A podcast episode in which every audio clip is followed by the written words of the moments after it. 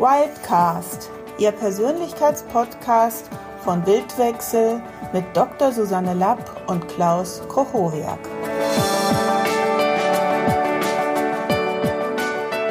Herzlich willkommen zu unserem neuen Wildcast Selbstbewusstsein. Das Wort Selbstbewusstsein hat im Deutschen zwei verschiedene Bedeutungen. Erstens sich seiner selbst bewusst sein. Dies ist das, was wir auch unmittelbare Selbstvertrautheit nennen könnten. Zweitens im Sinne von Selbstvertrauen oder Selbstwert. Ein selbstbewusster Mensch sieht seine Zukunft relativ optimistisch, angstfrei, sorglos und unbekümmert entgegen also mit einem gut entwickelten Selbstvertrauen. Selbstbewusstsein im Sinne von Selbstvertrauen wird für die meisten Menschen zunächst und zumeist erst dann zum Thema, wenn man einen Mangel erlebt, also sich viele Dinge nicht zutraut oder sich im Kontakt mit anderen Menschen unsicher fühlt. Es ist klar, dass Selbstbewusstsein im zweiten Sinne Selbstbewusstsein im ersten Sinne voraussetzt. Nur Lebewesen, die sich ihrer selbst bewusst sind, können durch diese Art des Selbstbezugs ein Selbstbild aufbauen, das sie dann im nächsten Schritt auch noch bewerten können, was zum Selbstwert führt. Wovon wissen wir nun etwas, wenn wir von uns selbst etwas wissen. Schreibt einer sich selbst etwas zu, so muss er den, dem er etwas zuschreiben will, bereits als den, der sich etwas zuschreibt, im Sinne haben, so dass also jede solche Zuschreibung bei einem bereits bestehenden Selbstverhältnis ankommt. Kein Wissen von sich von dem nicht als solchem gewusst wird, dass es nämlich Wissen von sich ist. Es macht also keinen Sinn, die Selbstcharakterisierung aus einer wissenden Selbstbeziehung heraus erklären zu wollen. Das, wovon in der Selbstbeziehung gewusst wird, besteht immer nur in einem damit, das von ihm gewusst wird. Der, der von sich ein Wissen hat und dies, dass er von sich ein Wissen hat, sind unauflösbar aneinander gebunden. Freilich ist im Wissen von sich einer, von dem gewusst wird, vorausgesetzt, weil in diesem Wissen sonst von gar nichts gewusst würde. In diesem Sinne kann man also sagen, dass Subjekte spontan und in einem mit dem Wissen von sich selbst entstehen. Dieses Wissen von sich selbst kann sich nicht irren. Hier gibt es kein Meinen, das durch vertieftes Wissen korrigiert werden könnte. Man kann sich natürlich täuschen bis hin zum Wahn über Fähigkeiten und Eigenschaften, aber nicht darüber, dass man das von sich selbst glaubt. So kann sich einer für einen grandiosen Pianisten halten obwohl er kaum in der Lage ist, ein einfaches Stück fehlerfrei zu spielen. Aber er irrt sich nicht in dem Sinne, dass er nicht sich meint. Des Weiteren haben wir gesehen, dass die wissende Selbstbeziehung aus keiner ihrer Komponenten abgeleitet werden kann, da alle zugleich vorhanden sein müssen. Ich kann also nur dann etwas über mich selbst wissen, wenn ich über den Gedanken von einem Einzelnen verfüge, verfüge, dass ich selber bin. In diesem Sinne ist also Subjekt selbst gar nichts ohne seine Gedanken.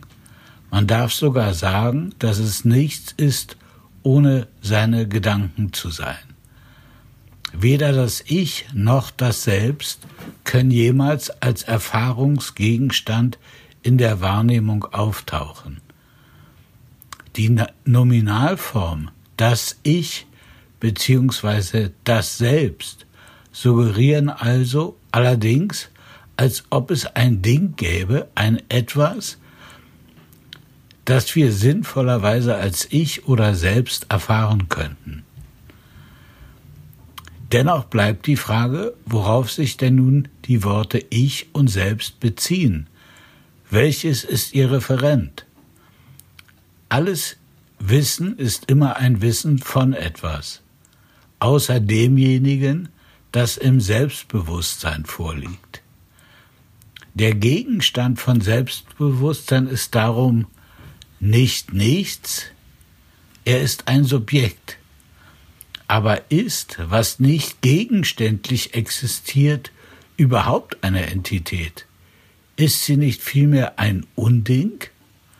Allerdings, und so hat es schon Friedrich Schlegel im Blick auf die Freiheit des Subjekts gesehen. Sehr bedeutend ist der Ausdruck, die Freiheit sei ein Unding. Sie ist auch das einzige Nicht-Ding oder Gegending. Wir haben uns also mit der Unverfügbarkeit des Grundes des Selbstbewusstseins abzufinden, um einen Weg zu finden, wie wir über der Abgründigkeit unseres Selbst ein Leben aufbauen, das sich seines Grundes nie ein für allemal sicher sein kann. Wir können uns natürlich Fiktionen, zum Beispiel religiöser Art, über diesen Grund machen. Aber wie jeder Gläubige nur zu gut weiß, ist der Zweifel ein stetiger Begleiter des Glaubens, weil es eben keine Gewissheit, keine unhintergehbare Evidenz für diese Fiktion gibt, egal wie nützlich sie für die Lebensführung sein mögen. Nach diesen eher philosophischen Überlegungen kommen wir jetzt zu Überlegungen, die für das Coaching relevant sind. Wir kommen zum Selbstbild. Selbstbild ist als allererstes einmal eine Nominalisierung, hinter der sich verschiedene Prozesse verbergen. Prozesse, mit denen wir uns selbst abbilden und denken. Wir müssen dabei jeweils zwischen dem jeweiligen Inhalt, dem Was und dem Wie unterscheiden. Und wir wissen aus vielen NLP-Formaten, dass das Wie meistens entscheidender ist als das Was. Um ein Selbstbild aufzubauen, aufbauen zu können, greifen wir auf unsere Erfahrung zurück. Dabei ist zu beachten, auf welche Erfahrung wir zurückgreifen und wie wir darauf zurückgreifen und wie wir dies dann bewerten und generalisieren.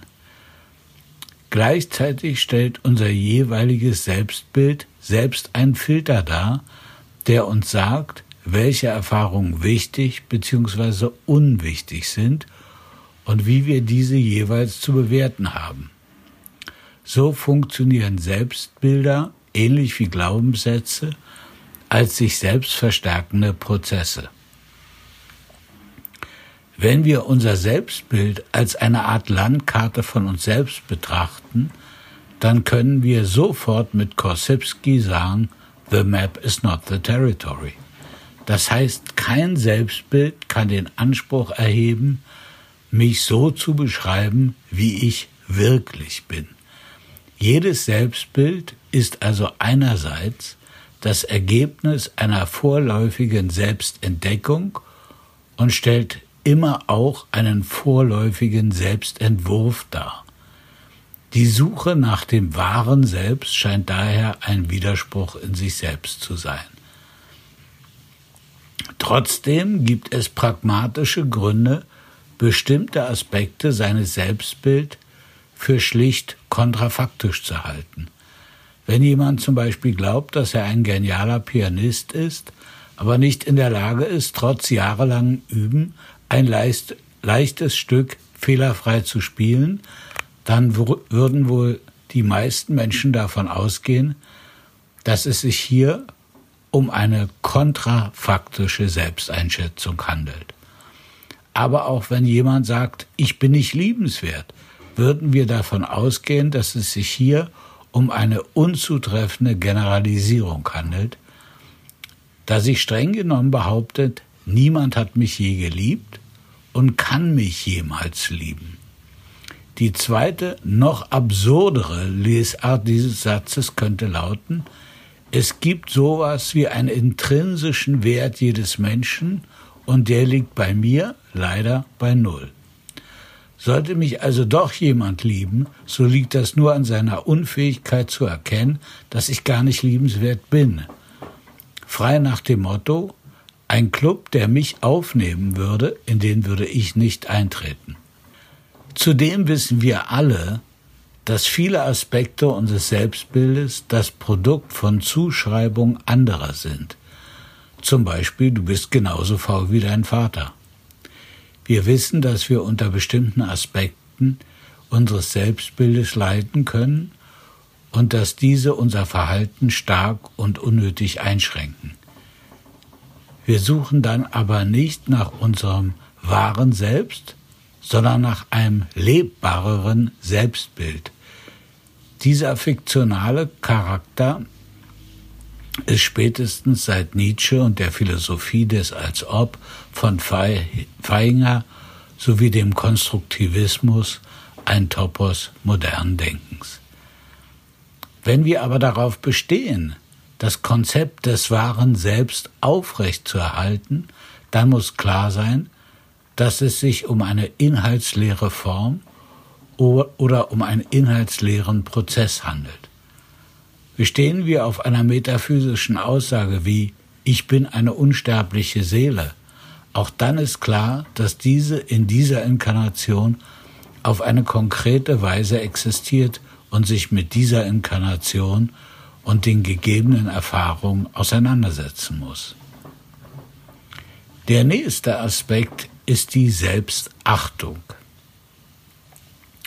Selbstachtung ist das Ergebnis einer Bewertung des jeweiligen Selbstbildes beziehungsweise von Aspekten des jeweiligen Selbstbildes. So kann zum Beispiel zuvorkommend sein ein Aspekt des Selbstbildes sein. Gleichzeitig könnte es sein, dass jemand das an sich nicht mag, da er es als eine Form der ängstlichen Anbiederung versteht und gerade so nicht sein möchte. Darüber hinaus muss klar sein, dass alle Aussagen der obige Art immer eine Übergeneralisierung darstellen. Ist jemand in der entsprechenden Umgebung aufgewachsen, dann kann es durchaus sein, dass er sich für skrupellos hält und stolz darauf ist. Mitfühlend zu sein könnte hingegen als schlecht bewertet werden, es wäre nur etwas für Weicheier. Verändert sich eine Lebenssituation, kann sich auch die Bewertung ändern.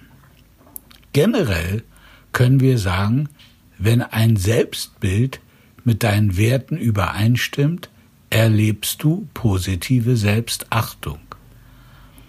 Das Selbstbild ist also eine Verallgemeinerung über unsere Erfahrung und der Selbstwert eine Bewertung bzw.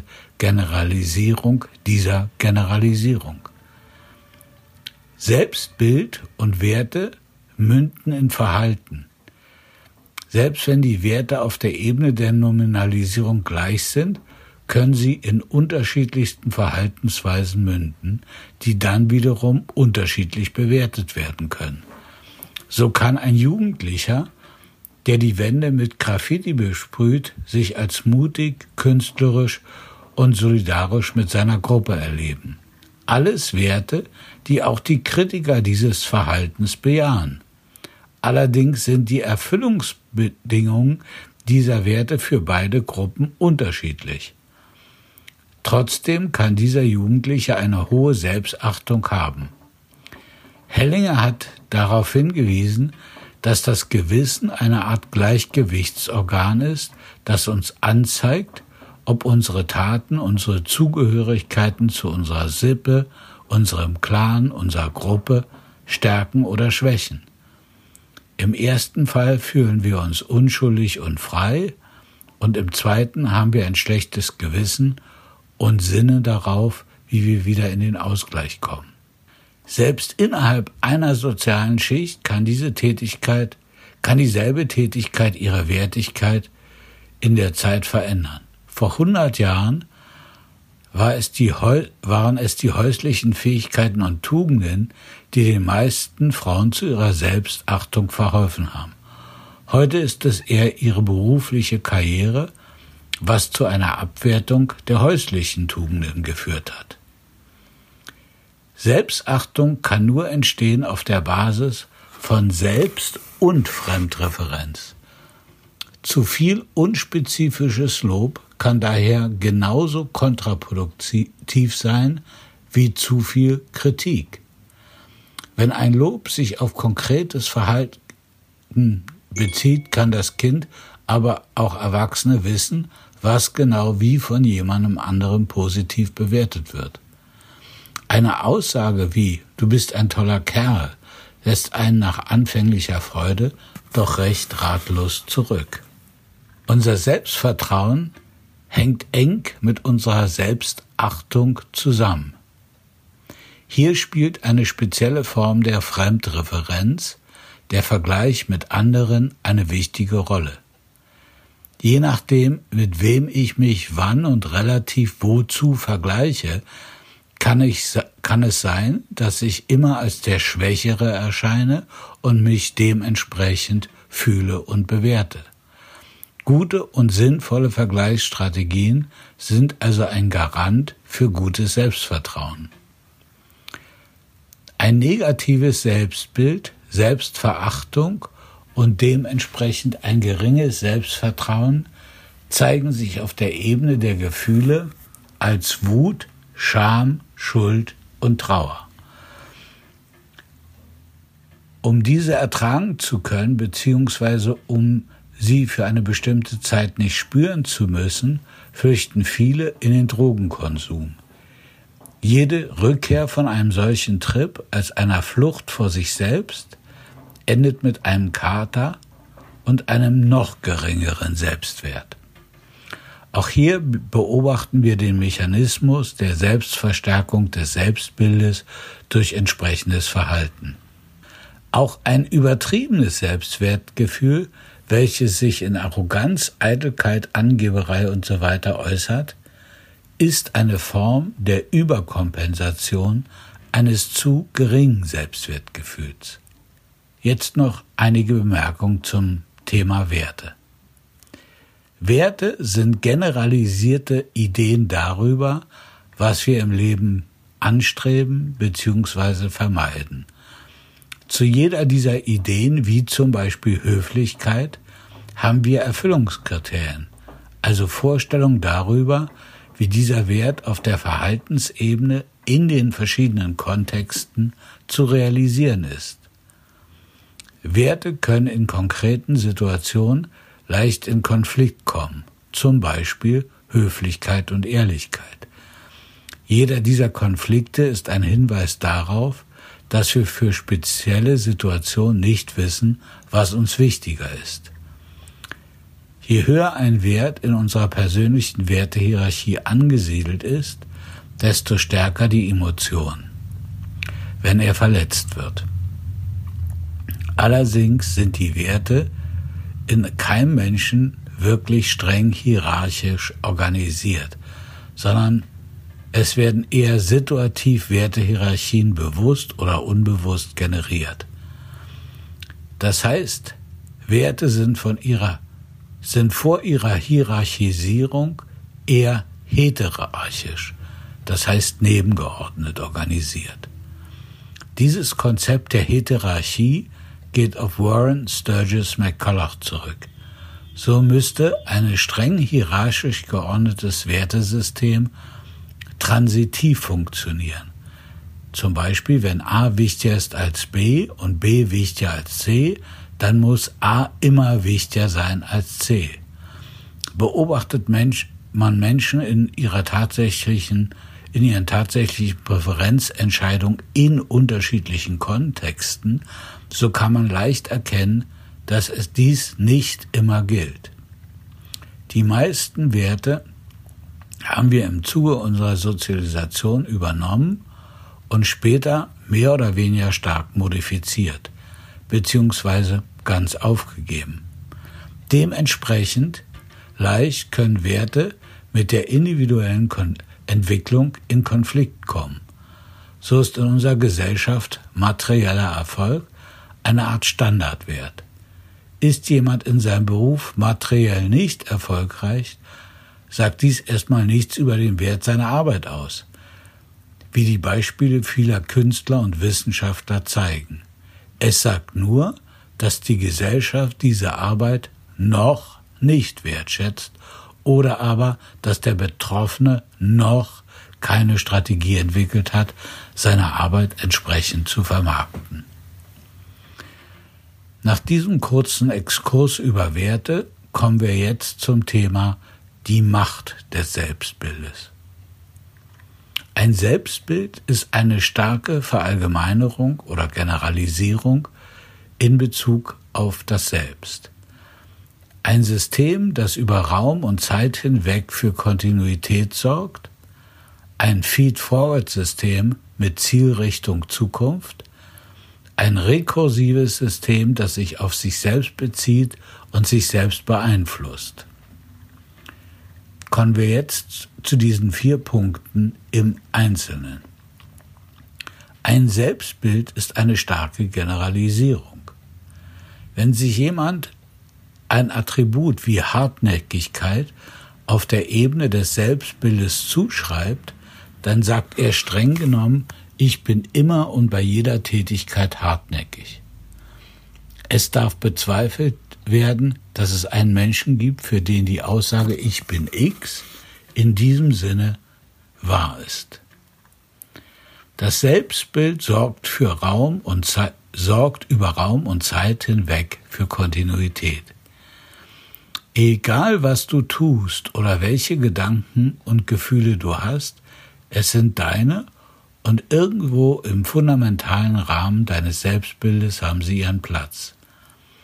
Selbst wenn du etwas tust, was du dir nicht zugetraut hättest, weißt du, dass es deine Erfahrung war, da du sonst ja gar nicht überrascht sein könntest, dass du das gemacht hast. Diese Kontinuität der Selbsterfahrung kann allerdings durch neurologische Schäden, Drogen und so beeinträchtigt werden.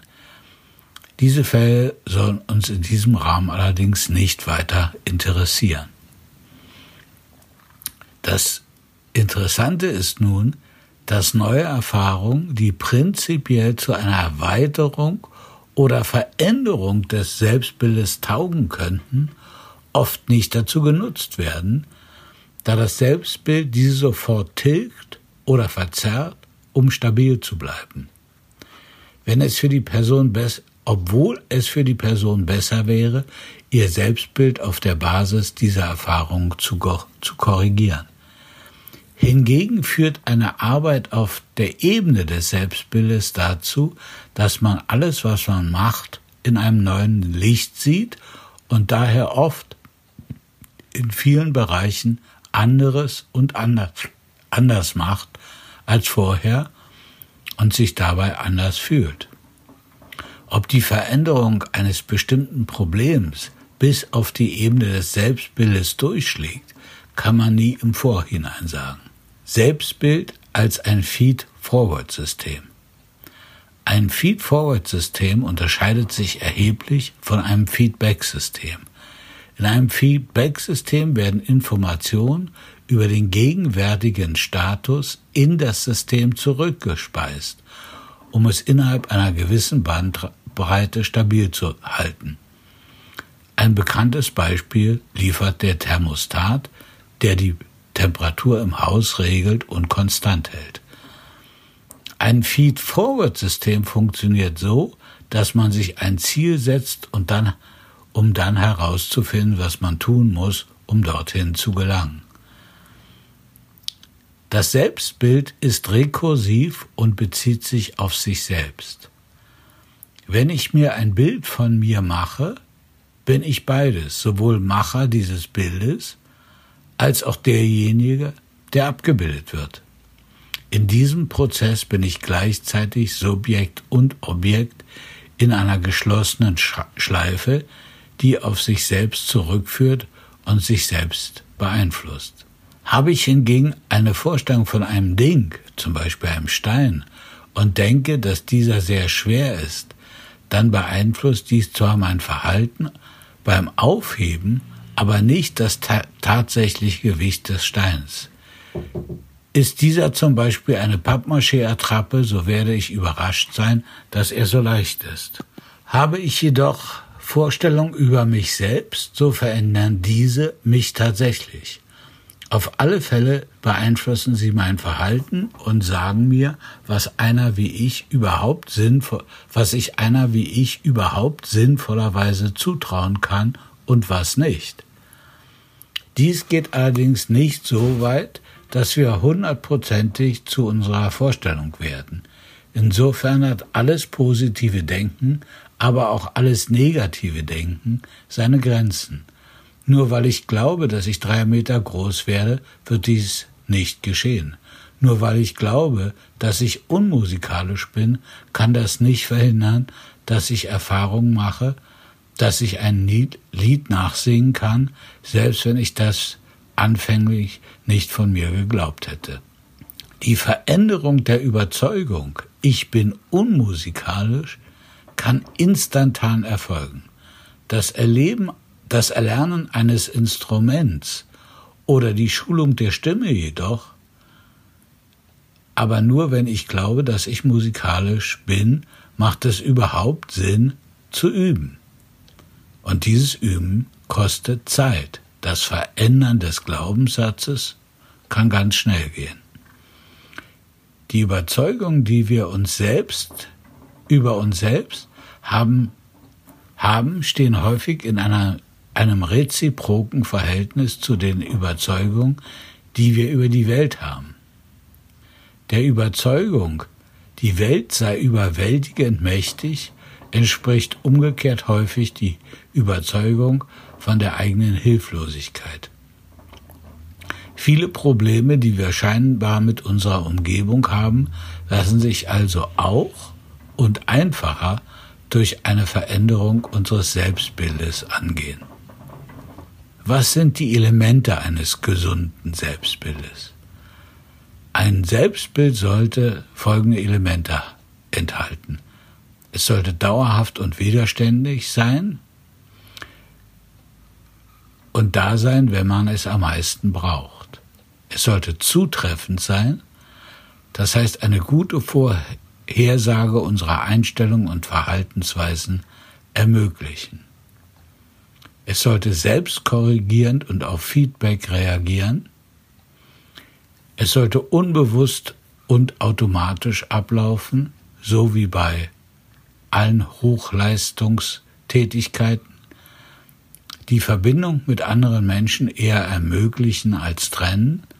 Es sollte frei von Arroganz, Größenwahn und anderen Zeichen von Egoismus sein. Kommen wir jetzt zum ersten Punkt, dauerhaft. Die Dauerhaftigkeit des Selbstbildes scheint auf den ersten Blick der Offenheit für Feedback zu widersprechen. Dies muss aber nicht sein. Ein stabiles Selbstbild bedeutet in diesem Zusammenhang nur, dass es uns ermöglicht, auch bei schwierigen und belastenden Situationen und Erfahrungen ein dauerhaftes Gefühl der Integrität und Identität aufrechterhalten zu können, dass dies nie vor Identitätskrisen im Guten wie im Schlechten schützen kann, sollte als selbstverständlich gelten. Der nächste Punkt ist Genauigkeit. Unser Selbstbild sollte mit unserem tatsächlichen Verhalten und Einstellungen kompatibel sein, so dass es uns nicht ergeht wie die Klienten beim Psychiater. Der Psychiater sagte zum Klienten, ich habe eine gute und eine schlechte Nachricht für Sie. Die gute, Ihr Selbstwert entwickelt sich sehr positiv. Die schlechte, Sie sind dabei, den Kontakt zur Realität zu verlieren. Wir können zwischen Fähigkeiten und Selbstvertrauen vier Fälle unterscheiden. Erster Fall, geringe Fähigkeiten und geringes Selbstvertrauen. Diese Situation kennt jeder, der beginnt, etwas Neues zu lernen.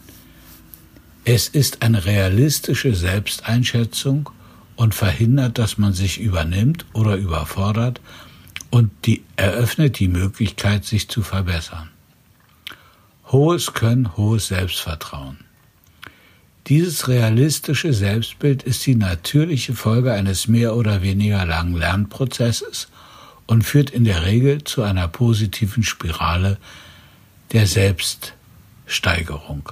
Drittens, hohes Können, geringes Selbstvertrauen. Dieses unrealistische Selbstbild führt zwar dazu, dass man die Dinge, die man tut, gut tut, aber man traut sich viel zu wenig zu und bleibt, bleibt daher unter seinen Möglichkeiten. Ein typisches Beispiel ist das Lampenfieber.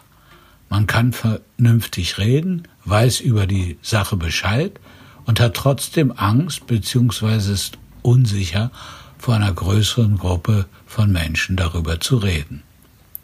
Viertens, geringes Können, hohes Selbstvertrauen. Diese Überschätzung führt dazu, dass man sich und andere schädigt, da man sich mehr vornimmt, als man leisten kann. Es gibt alte Piloten und es gibt kühne Piloten, aber es gibt keine alten, kühnen Piloten. Mit den Worten von Robert Fulgham, Ignoranz, Macht und Stolz bilden eine tödliche Mischung. Selbstkorrektur und Reaktion auf Feedback. Jedes Selbstbild, das sich gegen Feedback abschirmt, führt früher oder später zu einer massiven Fehleinschätzung unseres Selbst. Allerdings führt eine zu große Offenheit für die Rückmeldung anderer ebenso in ein Dilemma, wie das alte Sprichwort schon sagt, es allen recht zu machen, ist eine Kunst, die niemand kann. So kann es zum Beispiel sein, dass sich jemand für sehr aufgeschlossen und kommunikativ hält und von vielen anderen, selbst von guten Freunden, als sehr reserviert wahrgenommen wird. Dann scheint es mir sinnvoll, dies zur Kenntnis zu nehmen. Was ich daraus allerdings für Konsequenzen ziehe, ist eine ganz andere Frage. Ich kann so genauso weitermachen, allerdings in dem Wissen, dass ich als reserviert wahrgenommen werde. Wann ich eine Rückmeldung zum Anlass nehme, eine Korrektur vorzunehmen, hat mit der Tatsache, dass ich das Feedback zur Kenntnis nehme, erst einmal nichts zu tun. Vielmehr hängt es von meinen Werten und Zielen ab, ob ich das möchte. Und wenn ich es möchte, ergibt sich die Frage, ob ich das so ohne weiteres kann, ob ich dafür üben muss oder ob ich dafür mein Selbstbild ändern müsste und so weiter. Die gute Nachricht ist, sämtliche Prozesse, die unser Selbstbild widerstandsfähiger machen, unterstützen auch seine Eigenschaft, empfangsbereit und reaktionsfähig auf Feedback zu sein. Das Selbstbild ist unbewusst.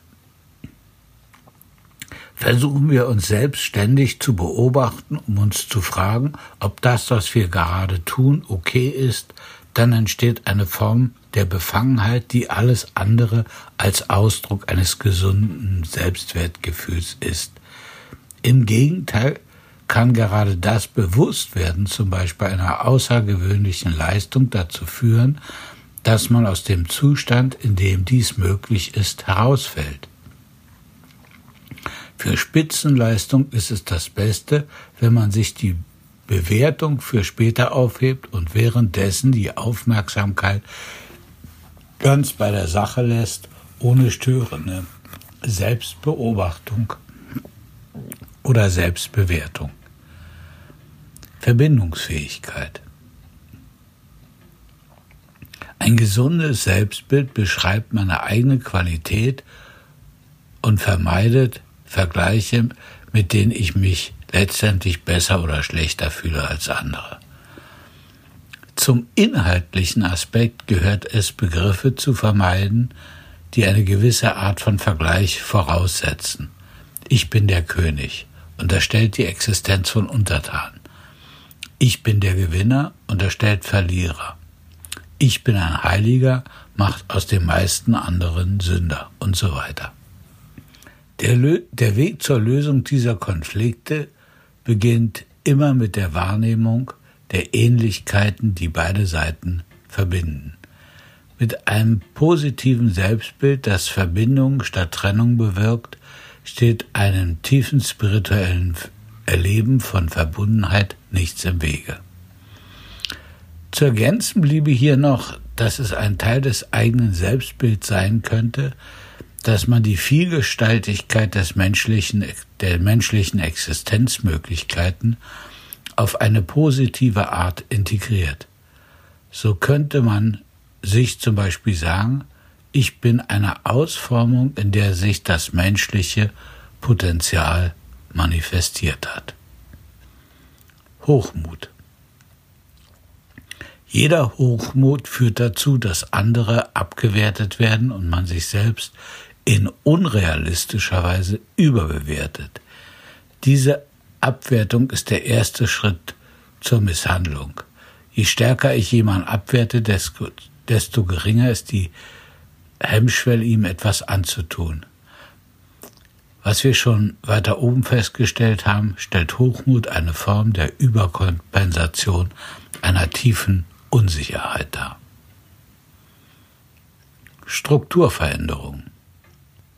Wenn wir unser Selbstbild als eine Ansammlung von Glaubenssätzen und Verallgemeinerungen über uns selbst begreifen, dann können wir im nächsten Schritt die Struktur dieser Glaubenssätze und Verallgemeinerungen betrachten. So könnte man sagen, dass die elementarste Form der Selbstbeschreibung sich auf unseren Körper bezieht. Zum Beispiel, ich bin ein Mann, ich bin 1,70 groß und so weiter. Die zweite Ebene könnte Tätigkeiten beschreiben. Zum Beispiel, ich wohne in Berlin oder ich bin ein Berliner oder ich fahre einen Lastwagen bzw. ich bin Lastwagenfahrer. Hier wird schon deutlich, dass die erste Form der Selbstbeschreibung die Attribute als eher äußerlich, die zweite mit Ich bin eher substanziell auffasst. Die dritte Ebene könnte sich auf Eigenschaften und Fähigkeiten beziehen. Zum Beispiel, ich bin sehr begeisterungsfähig oder ich kann mich schnell begeistern. Auch hier scheint die sprachliche Konstruktion mit dem Hilfsverb sein eine höhere Identifikation mit der jeweiligen Eigenschaft anzudeuten. Aber hier gehören auch die Zugehörigkeiten dazu. Ich bin Christ, Deutscher, Schalke-Fan und so weiter. Man könnte aber auch sagen, ich habe die deutsche Staatsangehörigkeit oder ich bin von meinen Eltern zur christlichen Taufe gebracht worden. Diese Formulieren, Formulierung ändern an den Fakten gar nichts, deuten aber auf unterschiedliche Grade der Identifikation hin. Auf einer vierten Ebene charakterisieren wir unseren Platz im Kosmos. Ich bin ein Kind Gottes oder ich bin ein winziger Krümel selbstbewusster Materie in einem enorm komplexen und mir gegenüber gleichgültigen Universum. Wer an einem besseren Selbstbild interessiert ist, könnte zu diesem Thema entweder ein Coaching buchen oder eine NLP-Ausbildung anfangen, da sich erfahrungsgemäß im Rahmen der Ausbildung negative Formen der Selbstthematisierung auflösen. Wir freuen uns auf euch und bis dahin verbleibe ich, wie immer, euer Klaus Kochoriak.